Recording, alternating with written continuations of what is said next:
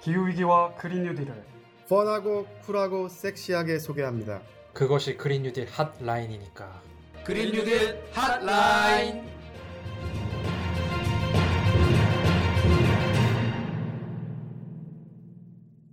안녕하세요. 기후변화에 대해 한국 정부를 비롯한 각국 정부에서 어떻게 대응하고 있는지 좀 더 깊게 알려드립니다. 그린 뉴딜 핫라인입니다. 안녕하세요. 오늘도 심각해지고 있는 기후위기를 걱정하는 장다울입니다. 반갑습니다.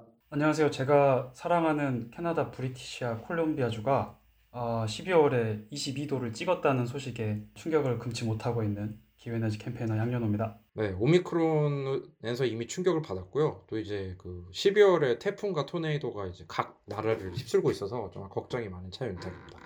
네, 오늘 코로나 상황이 심각한 것 같습니다. 점점. 그래서 저희가 원래 코로나 이전에는 이제 각자 이제 같은 방에서 녹음을 해가지고 좀 더 좋은 음질로 청취자분들을 찾아뵀는데 저희가 그런 시점이 안 다가오고 있는 것 같아서 너무 안타깝습니다. 언제쯤 저희가 같은 방에서 어, 좀 더 좋은 녹음 시설에서 좀 더 좋은 음질로 이렇게 방송을 할 수 있을지 좀 안타깝고요.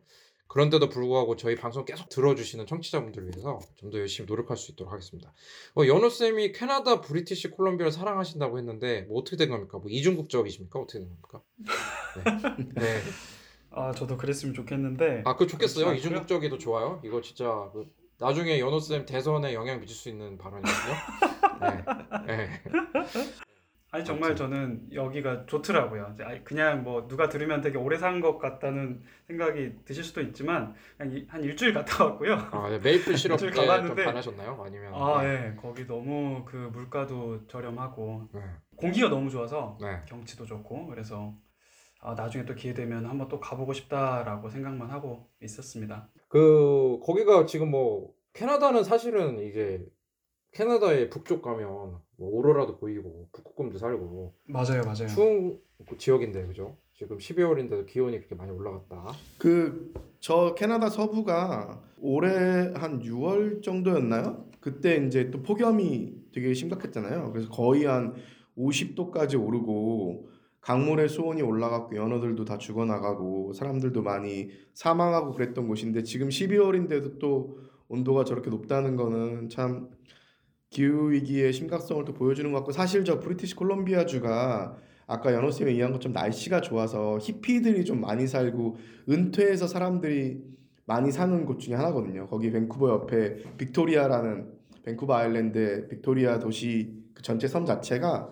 은퇴하고 온 사람들과 히피들이 사는 정도로 날씨도 좋고 되게 그 살기 좋은 곳인데 기후 변화로 인해서 이제 또 이렇게 피해를 입고 있는 것 같습니다. 예. 또 12월인데 따뜻하니까 좋다 이렇게 생각하시는 분도 있을 것 같은데 최근에 일본의 아소타로 총리가 온도가 올라갔고 홋카이도 그러니까 일본의 북해도죠. 제일 높은 데죠. 예, 일본에서 제일 높은 네. 북해도에도 지금 어떤 작물을 재배하기가 좋아졌다. 기후 변화가 나쁜 것만은 아니다. 이런 망언을 또 해갖고 아, 구설수에 오른 적이 있어요 최근에. 하소다로 그 아저씨 뭐 망원 전문가 아닙니까?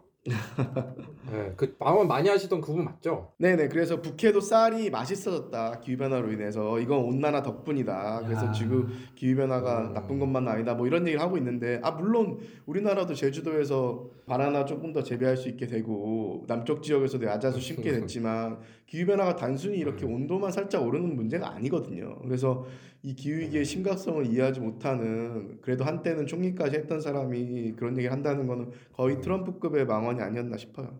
그러니까 이게 그렇게 잘 자라는 작물이 생길 수도 있겠지만 또 이면에는 수많은 이제 생물들이 사라져 가는 거죠. 그리고 기본적으로 우리 삶을 가능하게 한 안정적인 기후 시스템이 붕괴가 되는 거니까 아 정말 이런 단편적인 이야기로 기후 변화가 좋은 면도 있고 나쁜 면도 있고 별거 아니다 식으로 사람들이 인식할 수 있도록 리더급에 있는 사람들이 얘기하는 건 정말 문제라고 생각합니다. 또 이제 호주가 이제 또 이산화탄소를 많이 배출하잖아요. 거기서 이제 뭐 이산화탄소 배출을 줄일 생각은 이제 뭐 포기했는지 뭐 블랙박스 같은 걸 만든다고 뭐 기사를 봤는데 무슨 내용입니까 이게? 아 최근에 이슈가 됐는데요. 이제 어리스 블랙박스라고 블랙박스라고 하면 보통 우리가 뭐 비행기 같은 거 사고 나면 어떻게 사람들이 이 사고로 인해서 죽게 되었는지를 이유를 찾기 위해서 블랙박스를 수거해서 분석을 하잖아요. 그럼 그 안에 어떤 이유로 인해서 비행기가 어떤 문제가 생겨갖고 어떻게 추락하고 이런 것들을 알 수 있는 정보가 들어있는 건데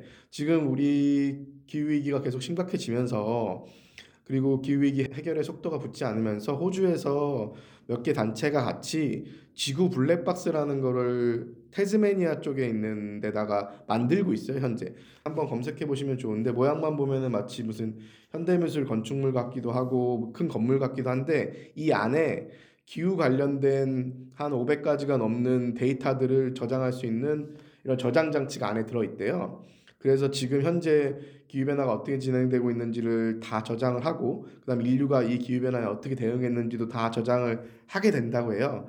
그래서 혹시나 이제 나중에 우리 인류가 정말 기후 위기를 위해서 종말하게 되면은 그 이후에 뭐 외계인이 됐건 아니면 후손이 다시 생기건 누가 왔을 때 얼마나 기후 위기에 제대로 대응을 못해서 우리 인류가 멸종하게 됐는지에 대한 정보를 알 수 있도록 어떤 불멸의 장부 역할을 할 것이라고 하면서 이걸 하고 있다는데 목적은 제 생각엔 두 가지인 것 같아요. 정말로 정보를 그렇게 저장하는 목적도 있지만 동시에 그만큼 지금 상황이 심각한데 제대로 대응이 안 되기 때문에 이렇게 블랙박스까지 설치할 정도로 우리가 지금 바보같이 대응하고 있다. 그래서 멸종되지 않도록 정말 적극적으로 대응해야 된다는 메시지를 주고 싶어서 그런 게 아닐까 싶어요. 또 그런 상황에서 또 이제 또 댓글이 또 하나 남았는데요.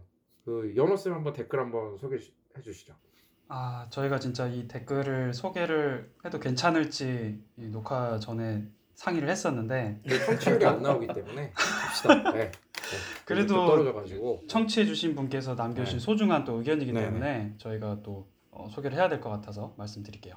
유튜브에 남겨주신 댓글이고요. 슬퍼맨님께서 네. 이렇게 말씀해 주셨어요. 환경이 심각한 건 예전부터 생각합니다. 문제는 태양열, 풍력으로 뭘 한다던 이 정부가 지네들끼리 멀쩡한 산 깎아서 태양열 만든다고 하면서 어떻게 됐는지 아시리라 생각함. 풍력도 말도 안 되고요. 지네들끼리 잘해 먹은 정권임. 이렇게 어, 아주 센 댓글을 남겨주셨어요. 저희가 이 댓글을 소개할까 말까 뭐 고민한 거는 이제 그린피스는 이제 정치적 중립성이니까 괜히 오해를 살까봐. 이 부분에 대해서 뭐 설명을 드리면 슬퍼맨님께서 느끼시는 것처럼 재생에너지가 설치되면서 우리가 요즘 그 전국을 여행 다니다 보면은 가끔씩 이제 산 한쪽 면을 다 깎아서 정말 너무 보기 싫게 태양광이 설치된 경우도 있잖아요 분명히 그래서 저 미관상으로 볼 때도 좋지 않고 그 다음에 예전에 언론에서도 보도가 됐는데 이제 폭우가 왔을 때 태양광이 이제 산사태 뭐 주범이다 이런 식으로 보도가 된 적이 많아서 아무래도 재생에너지에 대해서 좀 부정적인 의견을 갖고 계신 국민분들도 분명히 많이 늘어난 건 사실인 것 같아요. 근데 팩트만 좀 보면은 사실 우리가 지금 우리 전력을 생산하는 데 있어서 한 65% 정도가 석탄, 천연가스, 석유와 같은 화석연료가 차지하고 있거든요. 그러면은 이렇게 온실가스를 다량으로 배출하는 화석연료가 65%나 되니까 전력 비중에 있어서 이거를 대체를 해야 된다는 거죠. 대체할 수 있는 메인 에너지원은 전 세계적으로 봤을 때 재생에너지밖에 없습니다.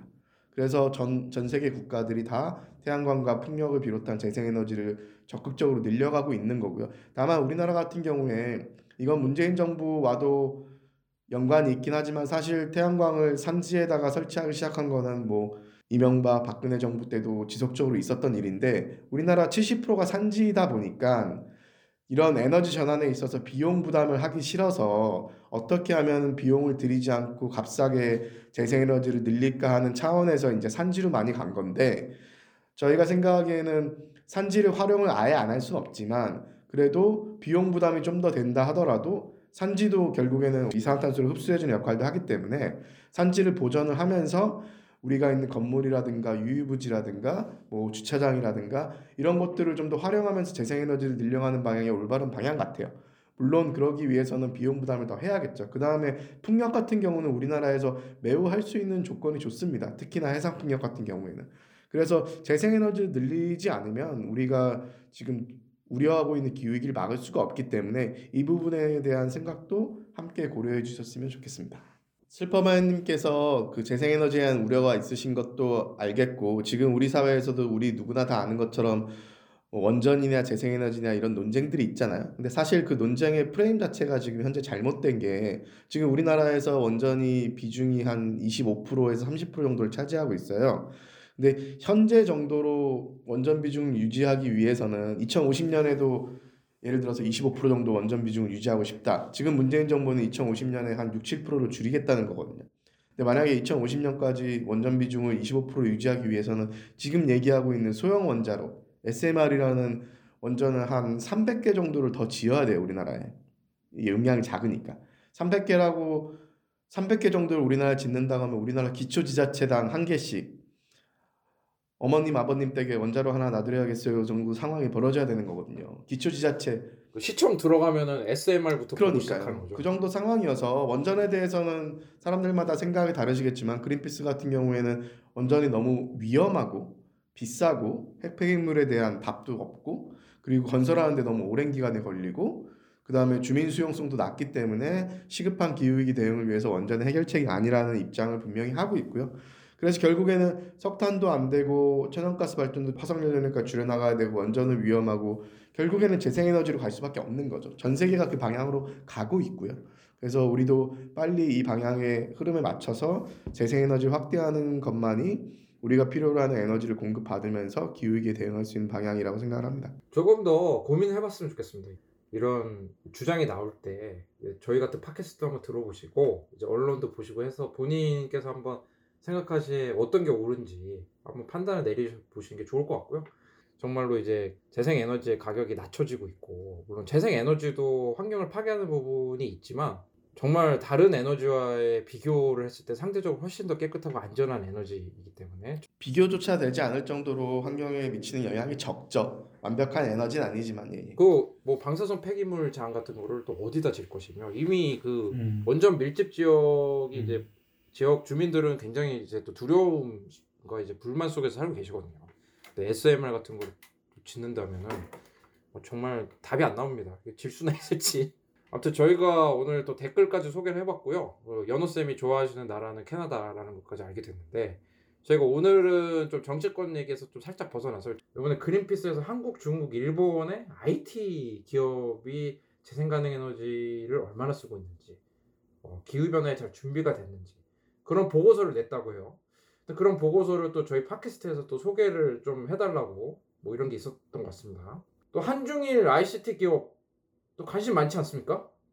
뭐 연호 쌤도 한중일 IT 기업 중에 좀 개인적으로 선호하는 기업 하나 있으십니까? 어, 저는 삼성, 삼성전자 네, 쓰고 있어요. 쓰고 있다. 네. 좋아하진 않는다. 원래는 LG전자를 좋아했는데 네, 네. LG전자가 안타깝게 그 휴대폰 사업을 접으면서 그러면 광고 듣고 이제 그 연호 쌤의 LG 전자에 대한 사랑을 좀 더 들을 수 있도록 하겠습니다. 지금은 기후 비상사태입니다. 기후 위기에 대응하기 위해서 재생에너지 중심의 경제 시스템으로 시급히 전환해야 합니다. 재생에너지는 탄소 중립을 위한 중요한 해결책입니다. 우리나라의 재생에너지 전환을 위해서는 여러분들의 관심이 필요합니다. 지금 바로 인터넷 검색창에 그린피스 기후를 검색하시면 쉽게 캠페인에 대해서 알아보실 수 있습니다. 저희가 아까 연호 쌤이 어떤 기업 좋아하시냐고 얘기를 했는데 그 그린피스가 한중일 ICT 기업 관련한 보고서를 냈다고 하는데 이게 보고서 제목이 뭡니까, 다음 쌤? 네, 보고서 제목은 탈탄소 경쟁 어디까지 왔나? 한중일 30개 주요 ICT 기업의 기후위기 대응 및 재생에너지 사용 평가 보고서라는 제목으로 이번에 발간이 됐습니다. 근데 저희가 그린피스 동아시아 지부가 지금 홍콩, 베이징, 타이베이, 서울, 도쿄 이렇게 다섯 군데 사무소를 두고 있잖아요. 그래서 한중일 국가가 뭐 G20에도 들어가고 전 세계적으로 되게 중요한 경제 규모를 가지고 있는 국가이기 때문에 또 전 세계 ICT 기업들의 많은 숫자가 한중일에 속해 있어서 이번에 한국과 중국과 일본의 ICT 기업들이 이런 시급한 기후위기 대응에 어떻게 대응하고 있는지를 한번 비교해 보는 게 의미가 있겠다 싶어서 베이징에 있는 동료들이랑 도쿄에 있는 동료들이랑 한국에 있는 동료들이 함께 이 보고서를 준비하게 됐고요. 저희가 ICT 기업을 콕 집어서 이렇게 분석하게 되는 데는 특별한 이유가 있는데 연호쌤 뭐죠 그 이유가? 어, 일단 ICT가 뭔지 좀 설명을 드려야 될 것 같은데 어, 그 약자들이에요. 각각 정보통신 기술, 아, Information, Communication, 어, Technology. 그래서 우리가 흔히 생각하는 그 뭐 삼성전자, 알리바바, 네이버, 구글, 애플 이런 회사들이죠. 인터넷에서도 클라우드 서비스를 한다던가 아니면은 컴퓨터를 생산을 한다던가 이런 최첨단 우리가 흔히 생각하는 그런 IT 기업들을 ICT 기업이라고 생각하시면 될 것 같고요. 저희가 이 ICT 기업들을 대상으로 보고서를 쓴 이유는 어, 그동안 한 번도 한중일의 이 IT 기업들을 대상으로 과연 이 기업들이 얼마만큼 어, 재생에너지 전환을 위해서 노력하고 있는지 조사한 사례가 없었어요.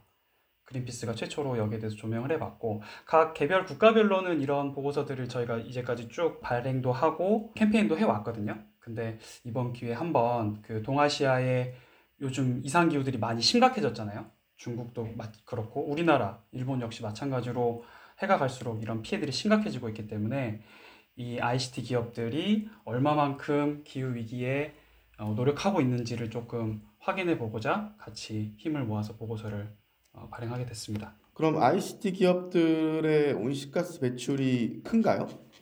상당하더라고요. 저희도 깜짝 놀랐는데 뭐 지속적으로 좀 성장하고 있는 산업은 맞죠? 아니 근데 그렇죠. 뭐 이게 ICT가 뭐 핸드폰을 쓰, 쓰거나 인터넷을 본다고 해서 우리가 뭐 연탄을 음. 떼가지고 보는 것도 아니고 한데 여기서 뭐 탄소 배출이 많이 나온다는 게 청취자분들 이해가 안 될 수도 있을 것 같습니다. 어디서 좀 이렇게 온실가스가 나옵니까?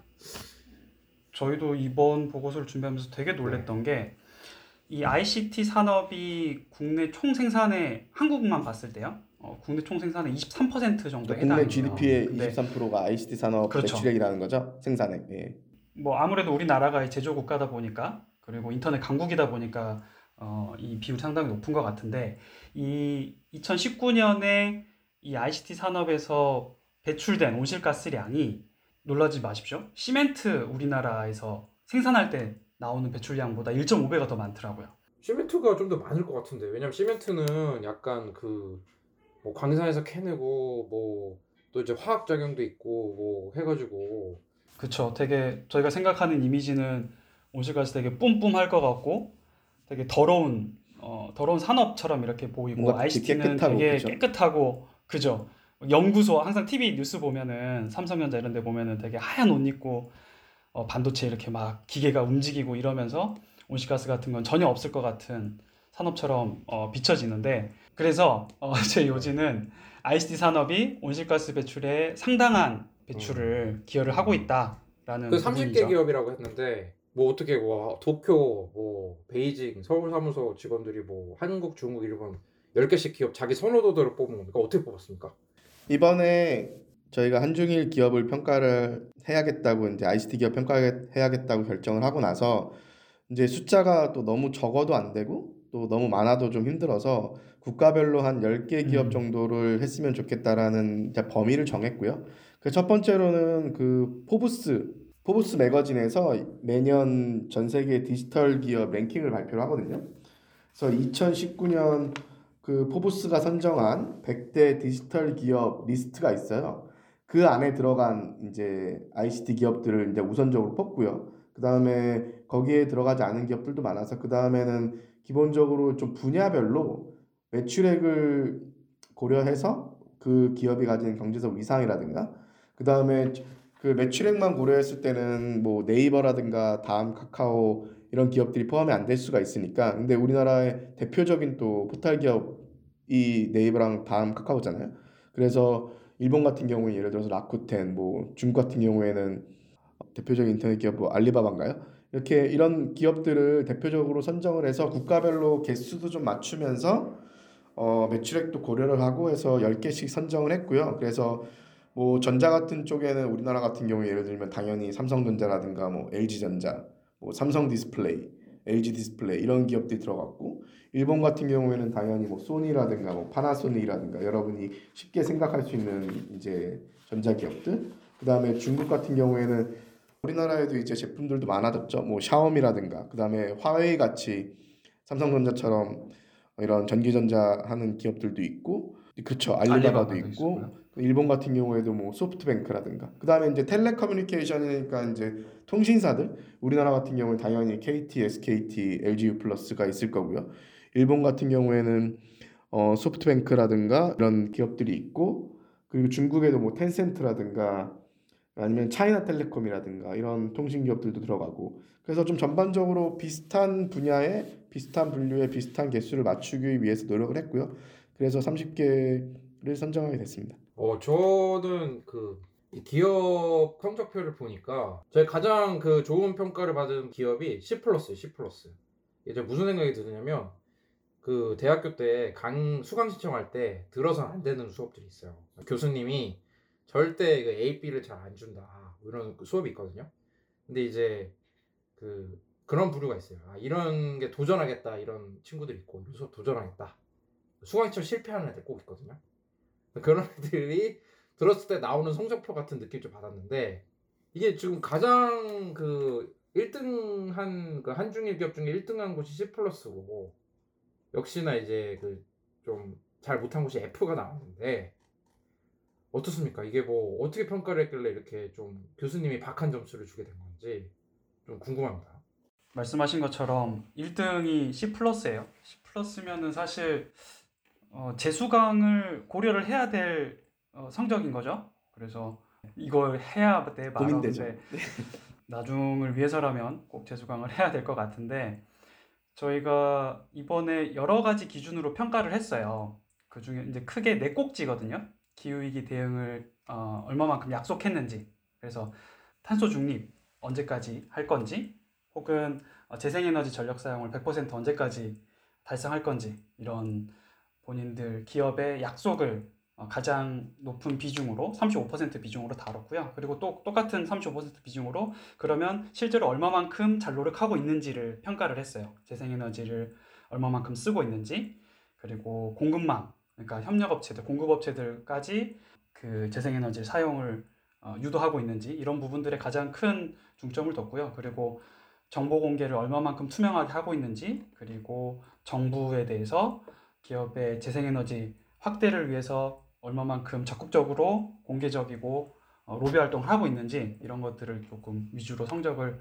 매겼더니 안타깝게 1등이 C 플러스 그리고 F가 어, 나왔는데 또 한 가지 안타까운 점은 F가 우리나라 기업들만 있다는 거 이것도 조금 안타깝고 주목할 만한 점인 것 같아요. 그래도 좀 상위 5위 정도는 물론 C 플러스긴 하지만 그래도 좀 소개를 해주면 좋을 것 같은데 한중일 IT 기업 비교니까 지금 약간 느낌이 뭐 F 기업이 한국만 있다고 해서 좀 느낌이 안 좋긴 한데 1등 어느 나라 기업이 네, 있습니까? 말씀드린 대로 사실 1등이라고도 부르기에도 민망한 C 플러스의 성적이 하나 C 플러스를 유일하게 받은 회사가 소니였어요.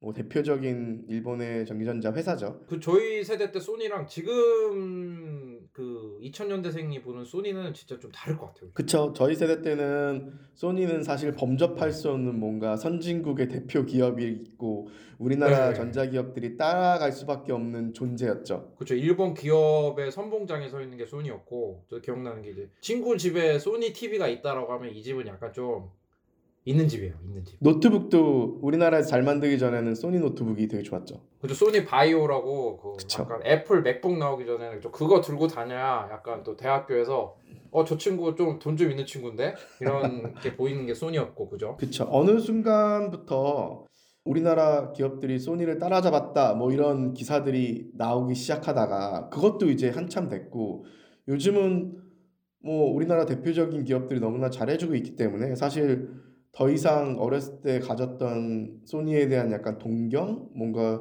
엄청나게 멀리 있는 기업이라는 느낌이 없는 거죠. 오히려 삼성전자라든가 뭐 LG전자라든가 대표적인 기업들이 너무 잘해주고 있어서 사실 그 이런 산업으로 봤을 때는 소니의 명성은 예전만큼 못한 거죠. 근데 그럼에도 불구하고 이번에 좋은 등급을 받은 거는 기후위기 대응에 있어서는 일단은 탄소 중립도 약속을 했고 그다음에 2040년까지 재생에너지 100%를 달성하겠다고 목표도 수립하고 계획을 세웠고 그다음에 이제 조금씩 실천을 해나가고 있으며 정보 공개가 되게 잘 돼 있어요.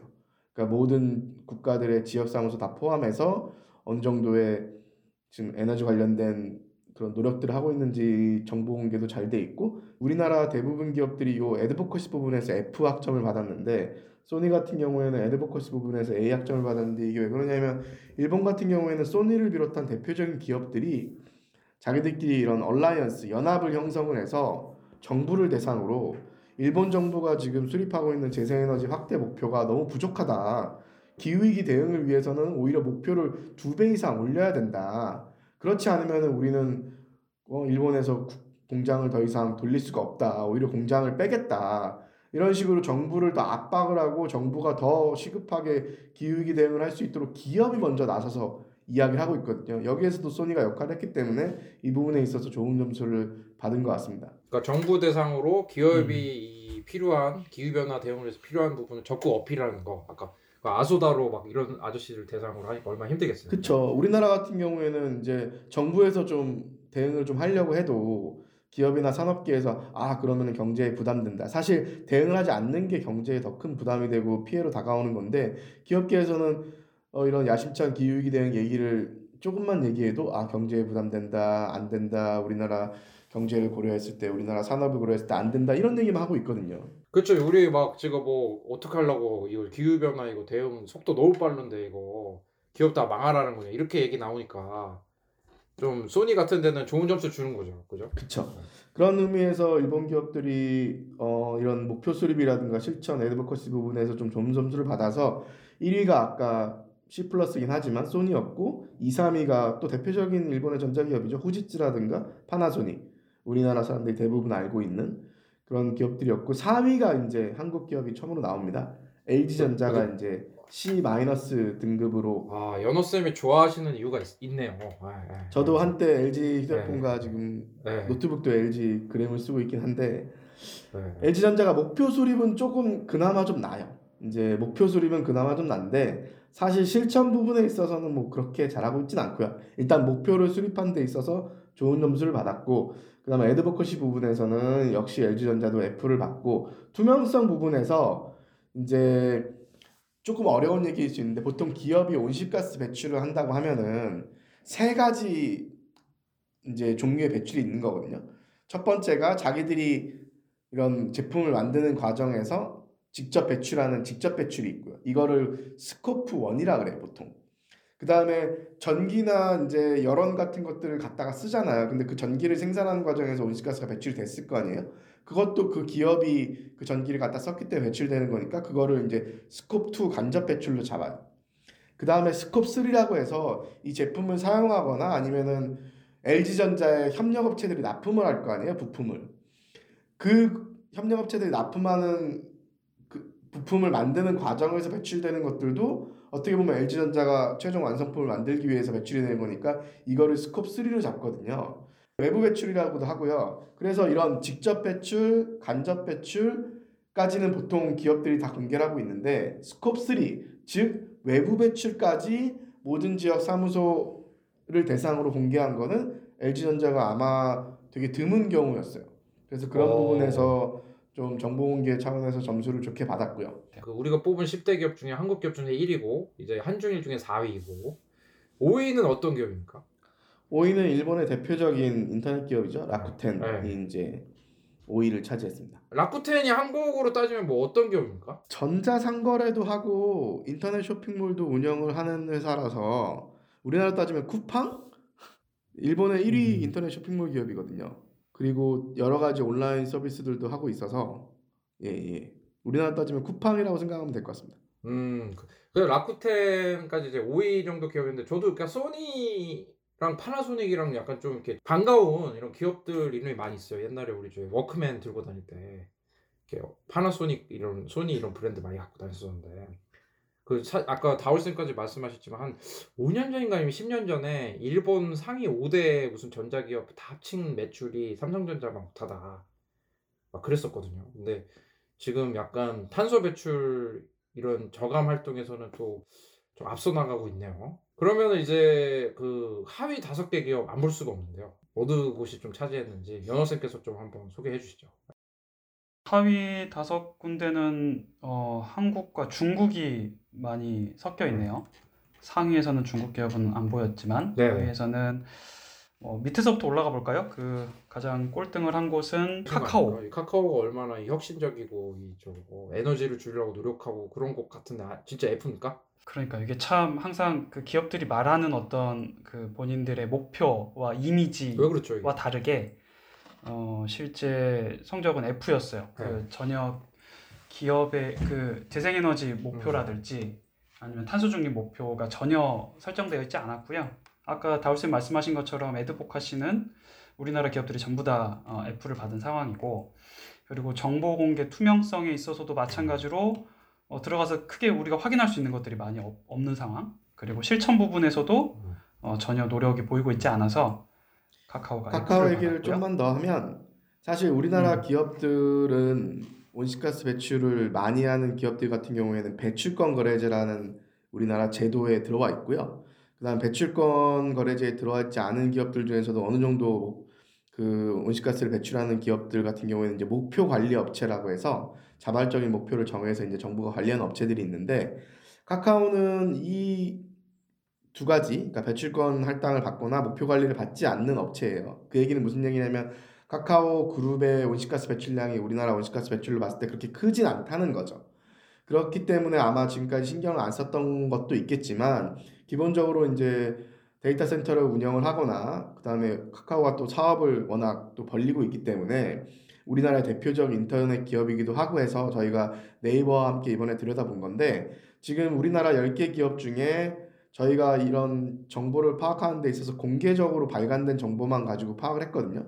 그래서 대표적으로 저희가 정보를 판단하는 데 있어서 보는 보고서가 기업들별로 나오는 지속 가능 경영 보고서예요.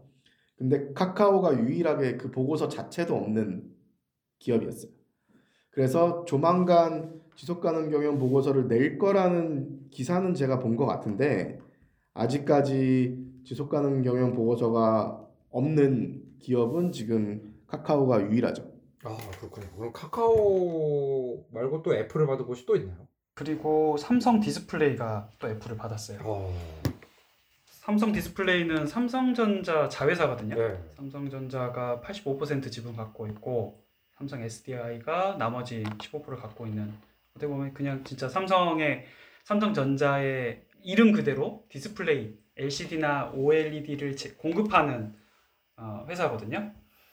여기가 어, 카카오랑 큰 차이 없이 F를 받았고 여기는 아까 다울쌤 지속가능 경영 보고서 말씀하셨는데 올해 처음으로 지속가능 경영 보고서 그러니까 나왔어요. 삼성 디스플레이 같은 회사도 올해 처음으로 지속 가능 경영 보고서를 냈잖아요.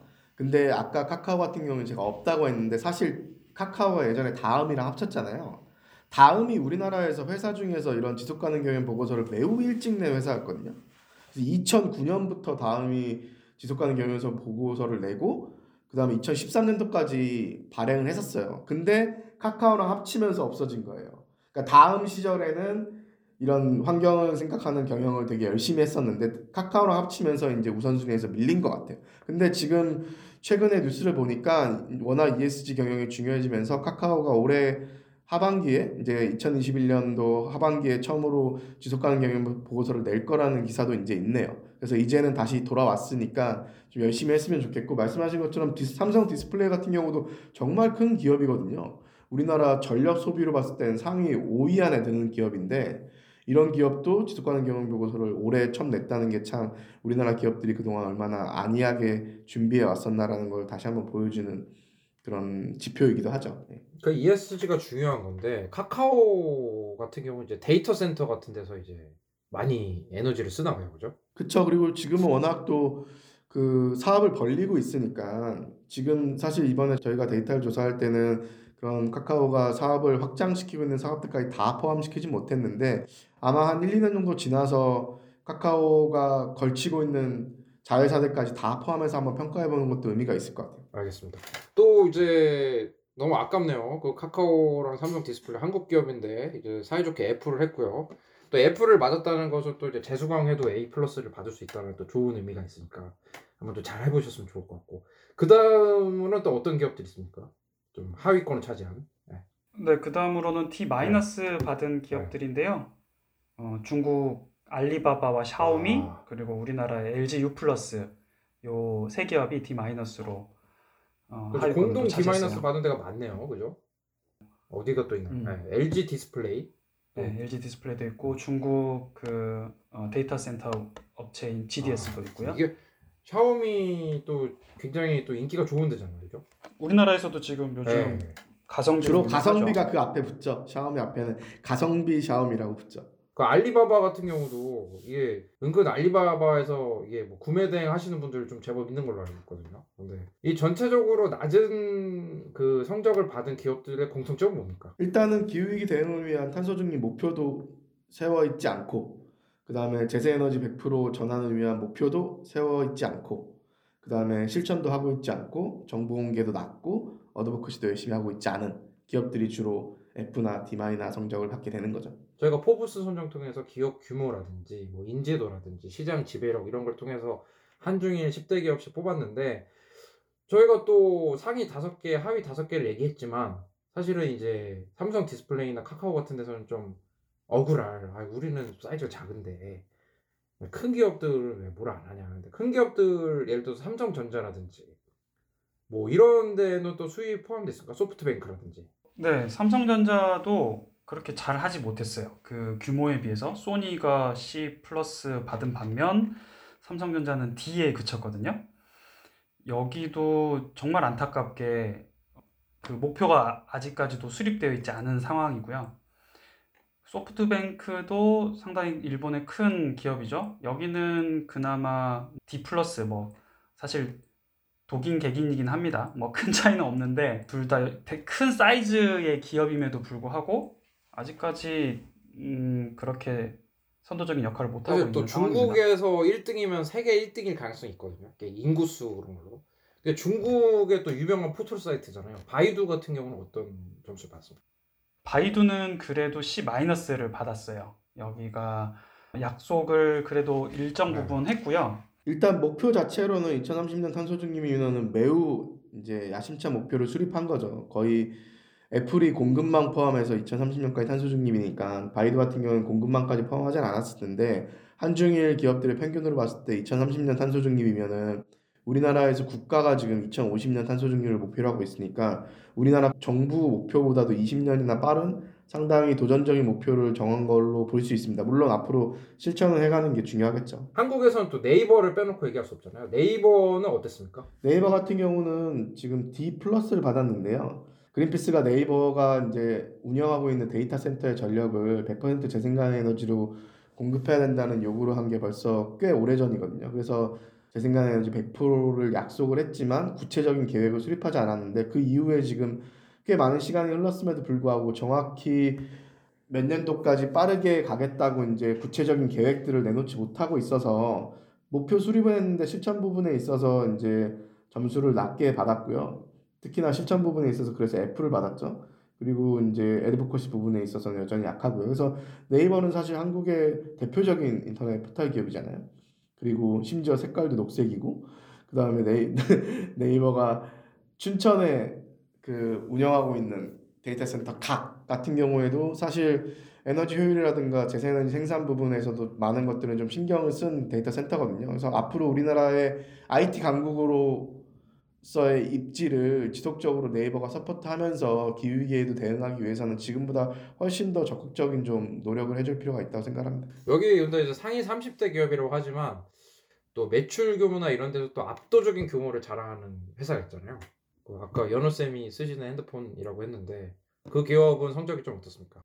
어, 삼성전자가 아까 잠깐 말씀드렸지만은 D를 받았어요. 그 음. 아직까지 탄소 중립이나 재생에너지 목표를 발표를 안 하고 있는 상황이거든요. 저희가 어, 삼성전자를 대상으로 꽤 오랫동안 캠페인을 해왔고 지금도 정기적 혹은 비정기적으로 소통을 하고 있는데 여기서도 뭔가 발표를 준비하고 있다고는 하지만 그 수준이 과연 얼마만큼 어, global standard 우리가 이야기하는 애플이나 마이크로소프트 이 정도 급이 맞는 기업들 수준에 맞게끔 나올지는 지켜봐야죠. 진짜 삼성전자가 정말 어마어마한 기업이잖아요. 아 그럼요. 삼성전자는 정말 어마어마한 기업이죠. 진짜 세계에서 항상 뭐 매출 규모로 시총이라고 하죠.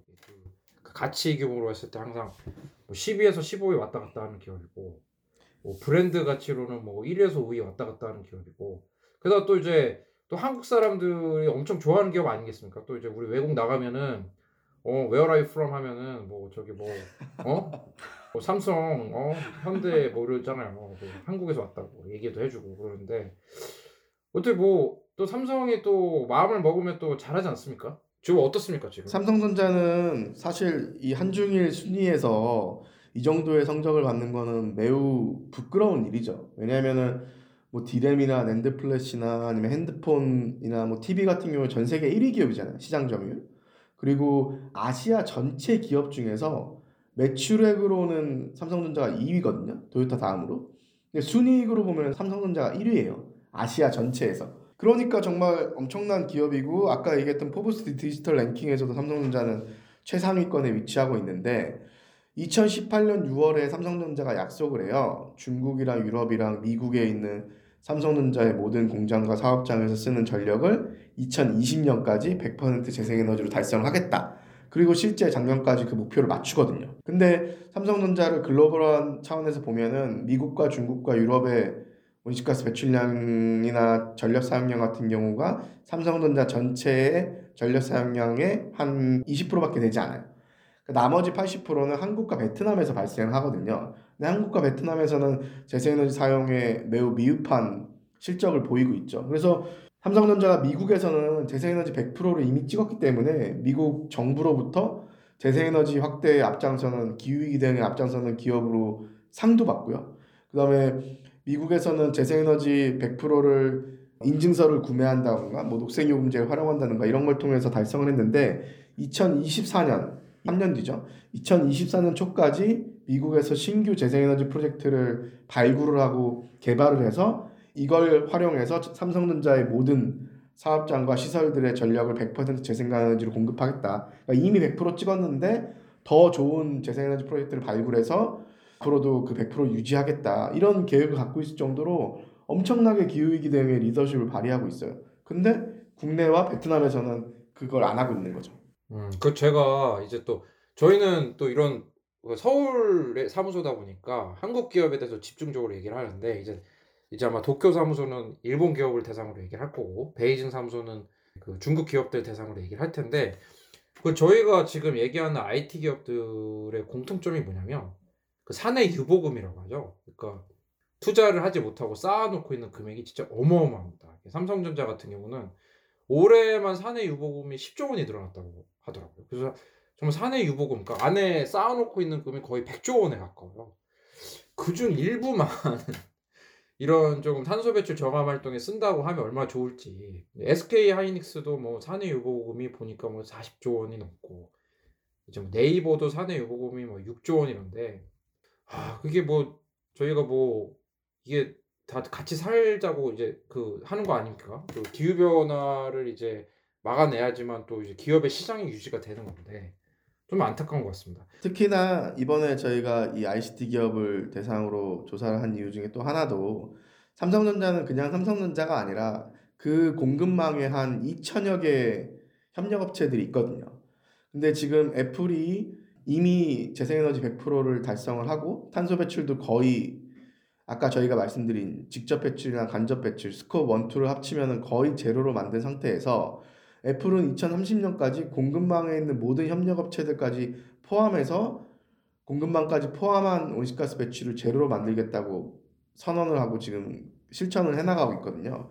그것처럼 이런 글로벌 대기업들의 역할은 자신들의 노력에서 그치는 게 아니라 협력업체들까지 변화시켜야 되는 책임을 갖고 있는 거죠. 그런 측면에서 삼성전자는 그냥 하나의 기업이 아니라 2천여 개가 넘는 협력업체들에 영향을 미칠 수 있는 기업인 거고 나머지 LG 디스플레이나 삼성 디스플레이나 뭐 SK텔레콤이나 다 마찬가지인 거죠. 그런 측면에서 이런 기업들의 책임이 크다고 생각을 해요. 특히나 얼마 전에 다, 그 다른 시민사회 단체에서 한번 조사를 했는데 우리나라에 이제 10대 대기업 집단 있잖아요.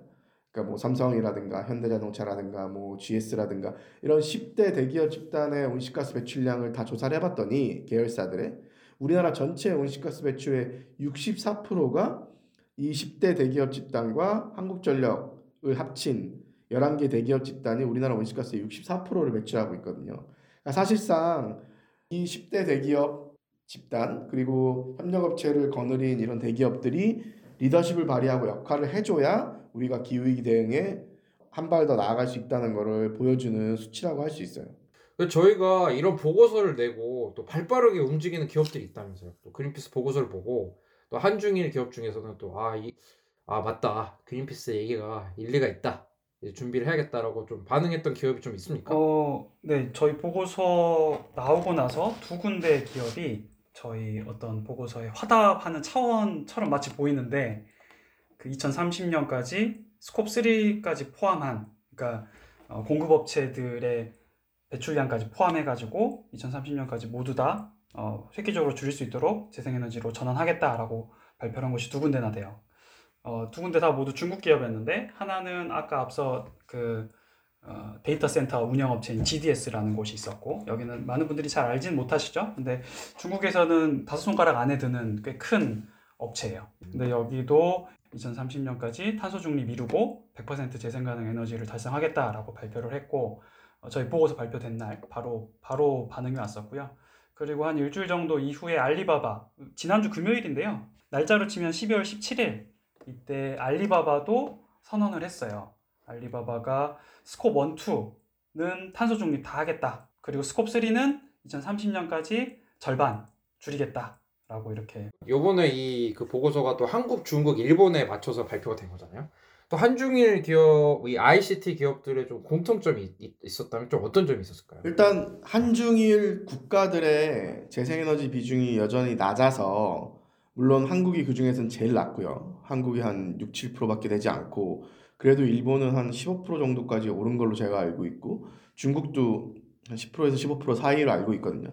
그러니까 여전히 그 얘기는 석탄 화력이라든가 천연가스와 같은 화석연료 발전을 한중일이 거의 공이 한 60% 이상을 유지하고 있을 거예요. 그러다 보니까 이제 이 한중일에서 전력을 사용하고 있는 기업 입장에서는 온실가스 배출이 많을 수밖에 없는 거죠. 그렇기 때문에 기업의 책임도 크지만 국가 한중일 정부의 재생에너지 확대 정책이 더 야심차게 바뀌어야 된다는 것을 반증해주는 결과라고도 보고요. 그 말은 정부가 또 움직이기 위해서는 기업도 되게 중요한 이해관계자 중에 한 축이잖아요, 우리 사회에서. 그러니까 기업들이 수동적으로 이런 전력을 사용하는 입장에서 적극적으로 정부에 요구도 하고 이제 미디어 활동도 하면서 왜 기업들이 경쟁력을 지키기 위해서 재생간 에너지 사용을 확대하는 것이 왜 중요한지에 대한 이야기를 기업들이 먼저 앞장서서 해주는 게 되게 중요할 것 같아요.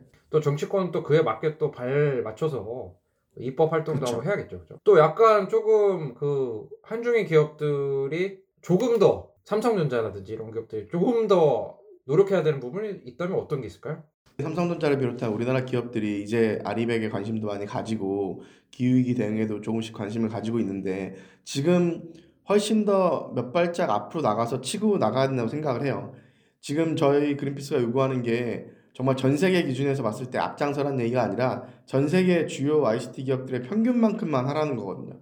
그래서 삼성전자나 뭐 LG전자나 LG디스플레이나 SK나 우리나라의 대표적인 글로벌 기업들이 정말로 이제 시급한 기후위기 대응에 있어서 한국의 한국 기업들의 책임과 역할에 맞춰서 좀 더 선도적인 목표를 잡아야 되지 않을까. 그래서 최소한 재생에너지 활용 같은 경우에는 앞으로 9년 안에 2030년 이전까지 재생에너지 100%를 목표로 하고 그 사업을 하고 있는 모든 국가에서 재생에너지 100%를 2030년까지 맞추겠다라고 목표를 잡는 게 중요하고요. 예전에는 사실 제도가 많지가 않았는데 지금은 한국이나 중국이나 일본이나 기업이 재생에너지 전력을 공급받고 싶으면 활용할 수 있는 제도가 상당히 많이 생겼어요. 우리나라도 마찬가지로. 그래서 이제는 제도도 만들어지고 재생에너지의 경제성도 많이 향상되고 있는 상황이기 때문에 기업들이 앞장서서 만들어진 제도를 활용해서 재생에너지 전환 100%를 빠르게 달성하는 것이 전 세계에서 비즈니스를 대표적으로 하고 있는 기업들이 그 책임을 다하는 방향이라고 생각을 합니다. 오늘 그 한중일 ICT 기업, 아, 이 청취자분들도 익숙하신 기업들일 텐데요. 한번 그 30개 기업들이 어떻게 리포트를 한번 다시 점검해 보는 기회가 됐습니다. 그럼 저희 전하는 말씀 듣고 네, 방송 정리할 수 있도록 하겠습니다. 그린피스 자원봉사를 만나고 자원봉사가 재밌어졌다. 그린피스 자원봉사 함께하고 좋은 변화가 시작됐다. 플라스틱 제로 해양 보호부터 기후 위기 대응까지.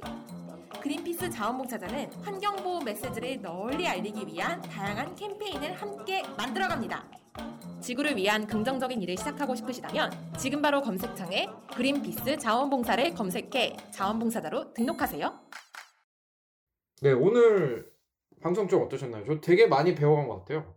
어, 저는 일단 저희 최애 기업인 LG전자가 그래도 높은 성적을 받았다는 점에 대해서는 양가적인 감정이 있는 것 같아요. 한편으로는 뭐 다행이다 싶지만 그래도 어, 갈 길이 아직까지 멀구나 그런 생각이 좀 들었고요. 아, 이게 좀 이런 기업들이 더 분발해서 다른 나라 못지않게 우리가 더 이상 애플이나 마이크로소프트를 언급하면서 못하고 있다는 말을 어, 더 이상 하지 않는 날이 오면은 좋겠다 그런 생각을 하면서 액션을 진행을 했었거든요. 사실 한중일이 전 세계 기후위기 대응에 정말 중요해요. 뭐 말할 것도 없이 중국은 전 세계에서 온실가스 배출을 가장 많이 하고 있는 국가고 절대량으로 봤을 때. 그 다음에 중국의 경제는 지속적으로 성장을 하면서 중국 기업들이 계속 커지고 있잖아요.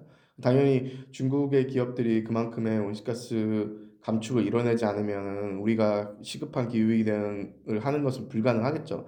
그 다음에 일본도 마찬가지예요. 일본도 여- 그 연간 온실가스 배출량으로 보면은 전 세계 5위거든요.